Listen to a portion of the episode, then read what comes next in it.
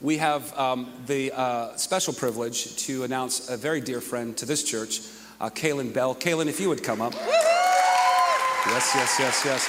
We're gonna need somebody to wipe down that mic. Um, you know, Kaylin doesn't need too much of an introduction. He is well known amongst this community, a faithful um, uh, friend uh, to this church and to the ministry of J-Hop and everything that we do. He's just involved in a practical and, and a servant level. And so we asked him, actually, excuse me, we've been asking him for a long time to speak. And um, finally, by God's providence, Um, he, uh, he, he agreed. He said he should be speaking. So I took advantage of that opportunity. He's actually going to be closing out our series, um, Managing Your Emotions, today. And um, we've looked at the word. He sent us his notes. I'm excited about this. I think this is an appropriate ending to a great series. Um, if you would, let's pray for our dear brother. Uh, and, and pray for ourselves as well, that God would open our hearts and open our ears to hear and receive the word of truth. Father, we thank you for this precious man. Um, God, and we acknowledge the things that you've done in him. Um, and uh, Father, we yield to um, the word in which you have given him. We yield to the word of truth. We ask, Father, that our ears would be open, God, and our, our hearts would be ready to receive, so that we might be transformed and helped and comforted. Uh, Father, I pray, Lord, that your spirit would rest upon him in Jesus' mighty name as he delivers your word. All pe- God's people say amen. Amen. Amen. Amen. Uh, thank you for that.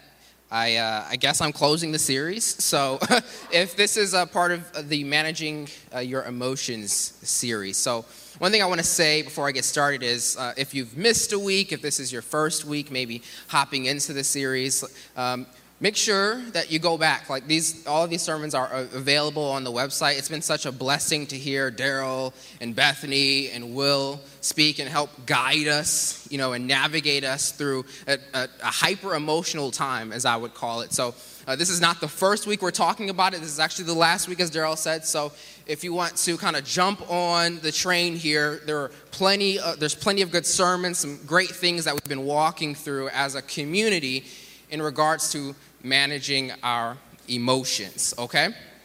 So, um, like Daryl introduced, uh, I'm Kaylin. I lead one of the community groups. I am he with Joe and Chris, my roommates. And uh, I also lead a prayer set once a week, uh, Wednesday mornings, and once a month, Saturday, I think third Saturday of the month, on racial reconciliation. So if I haven't met you, those are the times I'm available, so let, reach out. Then, um, so uh, today, um, ultimately, my main purpose, as I was kind of listening to the sermons Daryl and Bethany and Will had delivered the last few weeks, what I realized is that they're quite comprehensive, they're quite good. I honestly felt like I didn't have much uh, to add to them. Uh, so really, if uh, I wouldn't say that I'm adding much. I'm more reinforcing a theme that we've been hearing for the last month or so, all right? And so um, I was thinking about this last week. I said, well, I finally, I'm, I'm preaching, but I'm preaching the week after Bethany, so I like to call that a setup. That's what we call a setup. It's when um, it's hard to kind of uh, go a week after Bethany, but I'm going to do my best to reinforce what Bethany preached last week and what Daryl the week before and Will as well. So my real purpose today is to extract one theme, and that is that our only hope is in Christ, okay? Our only hope is in Christ. And even before I got up here, I was thinking about one thing. Uh, it was a word that the Lord gave me, and it was a word, uh, I don't know if you know who Jonathan McReynolds is. This is my guy. I love Jonathan McReynolds. He has a song called Cycles. And I don't know if you know this song. I love this song. I play this song all the time. And so one thing that I hope that we get out of uh, what I'm discussing today is that Jesus breaks cycles, okay? I want you to think about this. Jesus breaks cycles.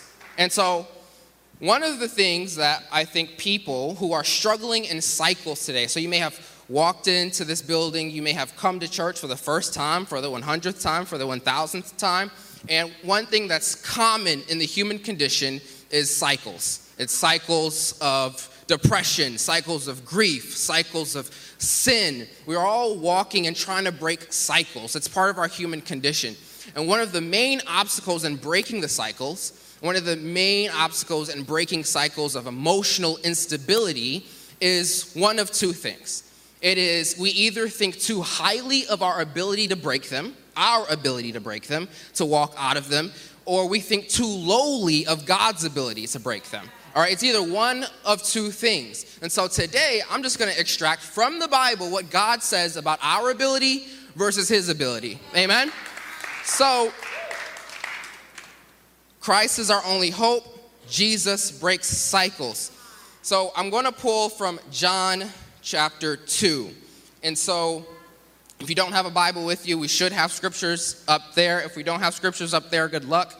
Uh, you can just take my word for it then. Maybe ask a neighbor for the Bible, or uh, you can even go to your uh, uh, app store and download the Bible app. But John is in the New Testament, which means it's near the end of the Bible. So it's in uh, the Gospel of John, okay? John chapter two is where I'm going to open up.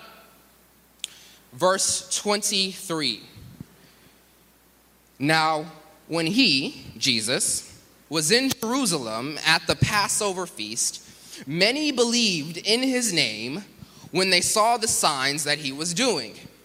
But, pay attention to this but, Jesus, on his part, did not entrust himself to them because he knew all people and needed no one, no one, somebody say no one, no one, to bear witness about man.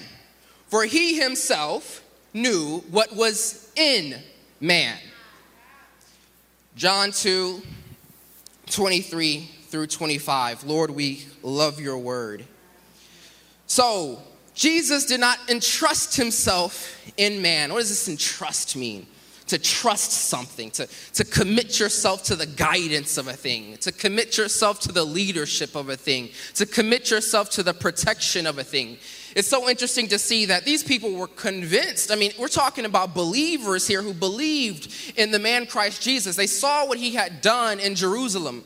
They saw the miracles and the signs and the wonders, and they said, I believe that man. But the funny thing to me is that Jesus looks right back at them and says, I don't believe in you. I don't trust what's in you. They trust what's in him, but he doesn't trust what's in you. And so this is what the Bible says. I, and, and so I was reading this and I was a little upset because this is kind of a this, this is kind of shocking, right, to the human heart and to the human soul that Jesus looks at us and says, I don't trust you.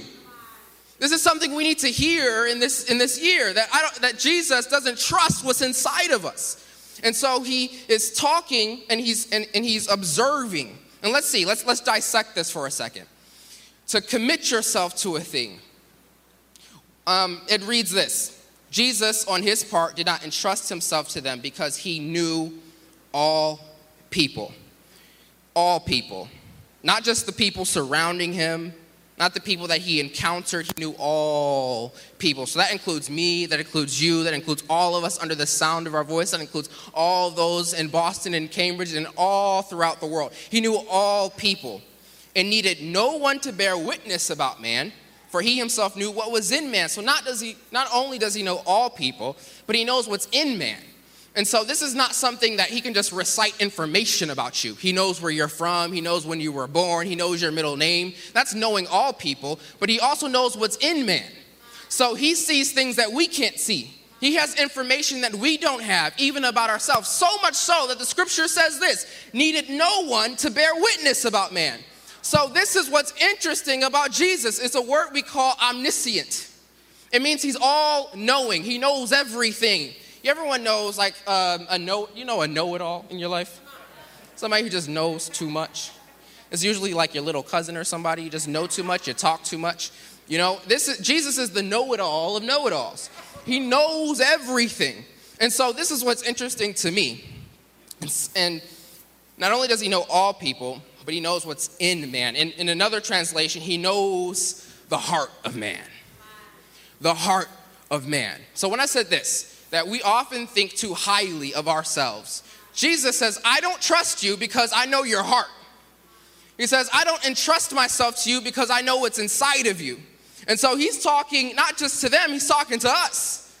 what's inside of us can't be trusted. Jeremiah seventeen says this, that the heart is deceitful above all things. It is desperately wicked. Who can know it? Who can know the heart? But Jesus searches it. He knows what's inside. First Samuel says this. It says that, the, that man looks on the outward appearance, but God looks on the heart. He knows what's inside each and every one of us. And so some of you may be looking at me and being like, um, this seems like bad news, right? This seems like God is convicting us in our own inability, in our own incapacity. But this is actually good news for so many reasons. This is good news that God knows our heart. And let me tell you this.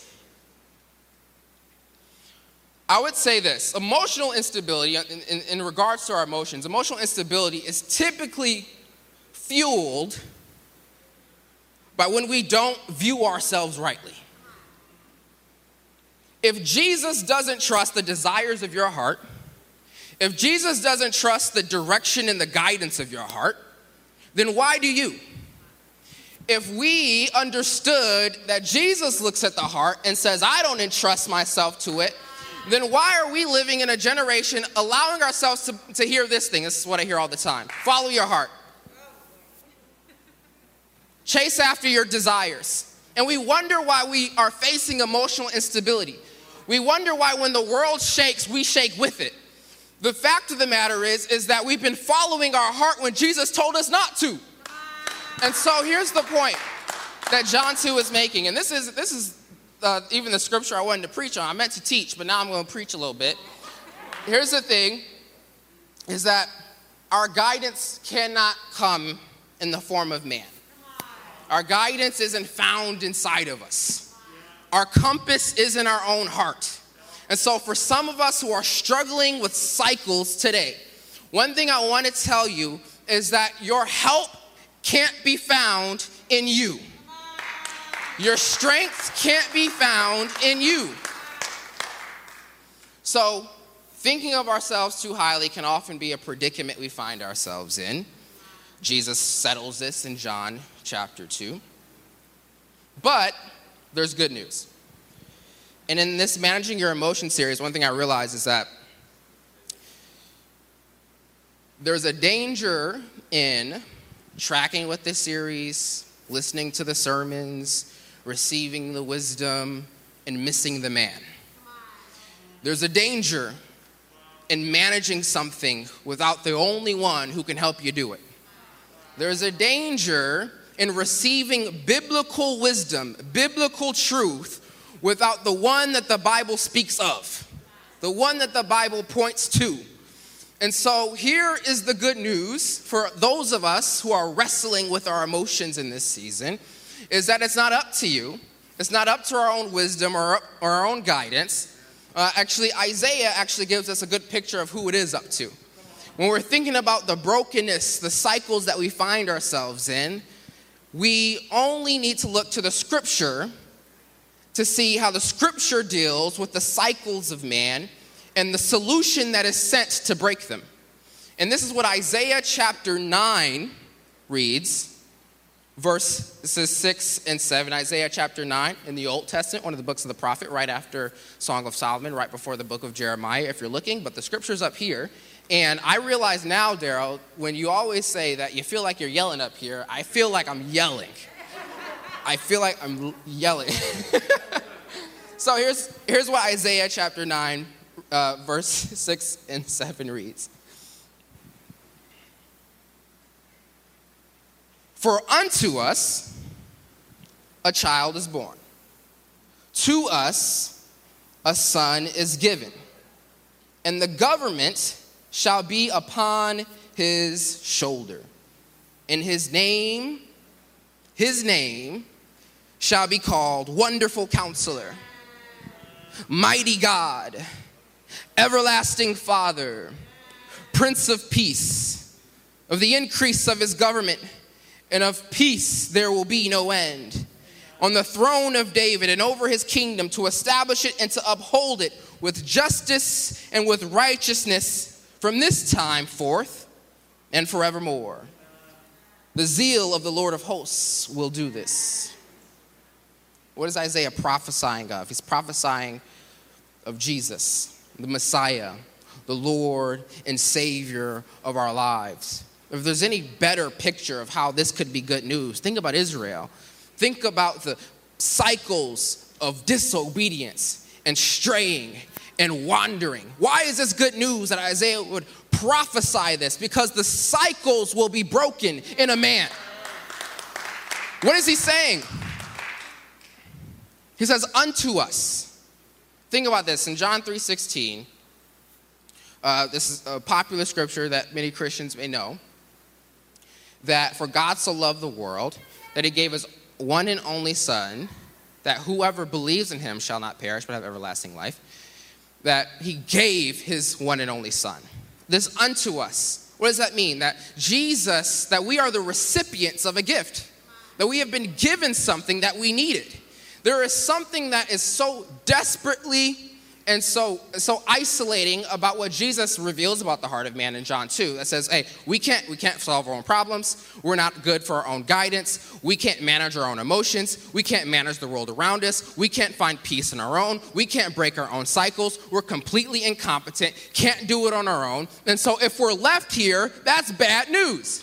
But when Isaiah speaks of the coming Messiah, he brings good news, which is this. Unto us, a child is given. We are the recipients. We are the object of a great gift. That means when you were stuck in your cycles, when you were stuck in your sin, you had no way out. Unto you, a child was given. Unto you, a son is born. And so this is why it's good news. Isaiah continues, and he says this. This is amazing. And the government shall be on his shoulder. I mean, think about the fact that throughout all of human history, all the toil and all the war, the cycles of violence and incompetence. Think about even the nation of Israel we see biblically, right? The inability for us to govern ourselves. Think about how broken a cycle that's been throughout all of humanity. And this is solved in a man. It says, "On the gov- and the government shall be upon his shoulder." Guess what? That means you no longer have to carry that burden. That means that's a burden that you couldn't solve on your own. Don't worry, I'll solve it for you. This is what the Bible says about Jesus. He says, your problems are solved in a man, and he's coming. And so this is the most important part that I want to get to today, is the name. Isaiah says this, his name, his name shall be called. His name shall be called Wonderful Counselor. It's his name. It's his name. It's not what he does. It's not just a title. It's not just a role. It's not just a responsibility, right? Guess what you can't do today? You can't go through this Managing Your Emotions series. You can't separate, right, the wonderful counsel from Jesus. It's his name. Did you know that when you follow Jesus, because it's his name, you get wonderful counselor? That when you follow Jesus, you walk into relationship with Jesus, guess what you get? You get mighty God. It's his name. When you follow Jesus, guess what you get? Everlasting Father. When you follow Jesus, guess what you get today? Those of you wrestling with grief, isolation, depression, in the name of Jesus, guess what's afforded to you today? Prince of Peace. Prince of Peace. Unto us, we've been given a Prince of Peace, a Wonderful Counselor. It's his name. We must understand the name of Jesus. We think too highly of ourselves and too lowly of God, but his name is Wonderful Counselor. We live in an age where I see this a lot. Biblical wisdom is appropriated. I see this almost everywhere. The wisdom of man, we think it's our own wisdom. And we say things like, oh, treat others as you want to be treated. That's what my mom almost told me. I don't think I need Jesus. You know that's in the Bible? You know that's biblical wisdom? We live in an age where we think we can get counsel apart from Jesus. We think we can get wonder apart from Jesus. We think we can get peace apart from Jesus. I have good news for you today that we cannot, we will not, we shouldn't look or seek counsel apart from him. And this is amazing news. Why? Because it releases the burden off of you today. There is no more burden on you today. There is no more burden. There is no more burden of you breaking the cycle on your own, right? There is no more burden of you being able to do it in your own strength. There is no more burden for you, right? Some of us are carrying generational burdens. Some of us are carrying stuff that we've been carrying stuff for so many years, we don't even know that we're carrying it. Some of us are doing things because we've been, we're, we're so consumed, right, by, by our problems, right, that we don't even know the first step to take. And so all of the stuff that we have been learning and listening about the last few weeks, if you don't get anything, get this. You find help in Jesus. Christ is your only hope today. And he's a great hope, right? Because what he saw was a problem that needed to be solved. God saw a problem that needed to be solved. Well, these people are, they, they can't do it on their own. They can't find peace on their own. They can't counsel their own hearts. They can't heal themselves. They can't fix their own problems. I'll do it for them. And so today, it's a great invitation for you. It's a wonderful invitation. It's in the knowledge of Christ that our emotions are stabilized. It's in the knowledge of Christ that our cycles are broken. And so we can't, this is this is what's um, important to me, which is if you are not a Christian today, you aren't in relationship with Jesus, you may have walked in today thinking that this is a good sermon series, I'm going to take a few truths, I'm going to walk away with them, and I'm going to just use them in my own way or in my own purposes. But one thing I think it's important to realize is that the Christians in this room, those who have considered themselves followers of Christ, let me tell you what we're not. We're not a collection of our own good ideas. We're not a collection of our own good wisdom. We're not a collection of our own selves figuring it out, our own strength, our own wonder. That's not what the Christian is. We aren't those with good ideas. We're those with a good God. Amen. It's the only difference. What makes up the difference? What's the difference between those who follow, those Christians and those who aren't? What's the difference between those who have peace and those who don't? The difference is Jesus. It's the only thing that's going to get you out of your muck and mire today. That's going to get you out of your desperate situation. And that's going to break the cycle of sin and depression and grief, right? The things that we've been wrestling with for far too long, the invitation is open. That you don't have to acquire any good ideas today. You have to come into walking a relationship with Jesus. That's the good idea. That is the wonderful counselor. You want counsel? Find Jesus. You want wonder? Find Jesus. You want peace? Find Jesus.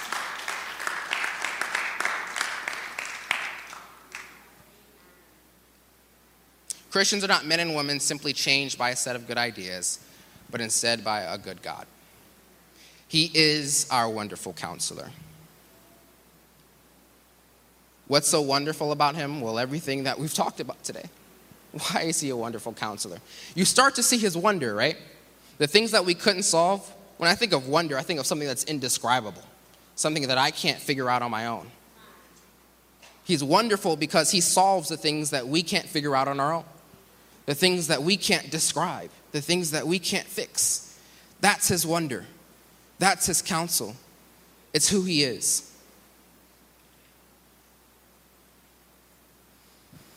So like I said, John three sixteen, for God so loved the world that he gave his one and only son, that whosoever believes. That's the crazy part. Whosoever believes. I think there is a real invitation for the world, for people in this room, and for the city around us, that the whosoever,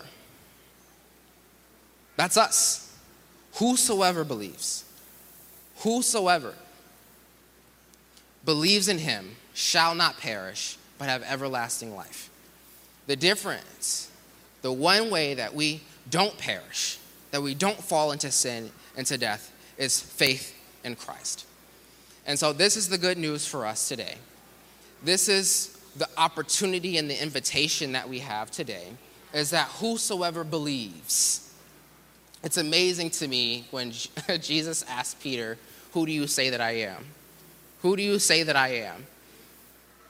Who do you say that I am? You are the Messiah, the Son of the living God. I think there's an invitation. Who do you say that Jesus is today? Who do you say that he is in your life? Who do you say that he is? Are we going to follow the leanings of our own heart? Or are we going to follow Jesus, our Lord and Savior, to be able to instruct and to counsel us today? And so this is the difference. It can make all the difference. You can go through all of these sermons, you can read the Bible, but the difference won't be found in the ideas. It will be found in the man Christ Jesus. And so our invitation is open. There will be, I'll be up here praying. Uh, I think Daryl can come up and pray as well. But if you uh, don't know, you don't have the saving knowledge of Jesus Christ, the invitation is open for you today to meet who Isaiah spoke of in Isaiah nine, the wonderful counselor. This is your invitation. If you're broken and you're stuck in cycles of emotional instability, grief, anger, isolation, depression, the invitation is open. That the knowledge of Christ, nearness to his presence, will change everything. And so the invitation is open. We'll be up here doing it COVID friendly, COVID safe, to pray for you. If you want to know the Lord, if you want to accept Jesus as your Lord and Savior, the invitation's open up. Um, if you want prayer that Jesus would break certain cycles, the invitation's open. Come up. Um, and, uh, but other than that, I want to say, if you're part of the church, C G's, a great opportunity for us to grow in our knowledge of Christ. A lot of the things that we may be struggling with, some of the cycles, um, it's it's an amazing opportunity that if you actually surround yourself with Christians, you actually get to know Jesus better. So this is why C G's are important. When I say growing in the knowledge of Christ, it's one of the most important ways we can do that. When we get to know wonderful counsel, the, one of the quickest ways we get to know the counsel, the wonder of his counsel, is to surround ourselves with people who have seen it, people who have experienced it. And so those are the two invitations today. Um, be blessed, go to a C G, sign up, and if you need prayer, come to the front.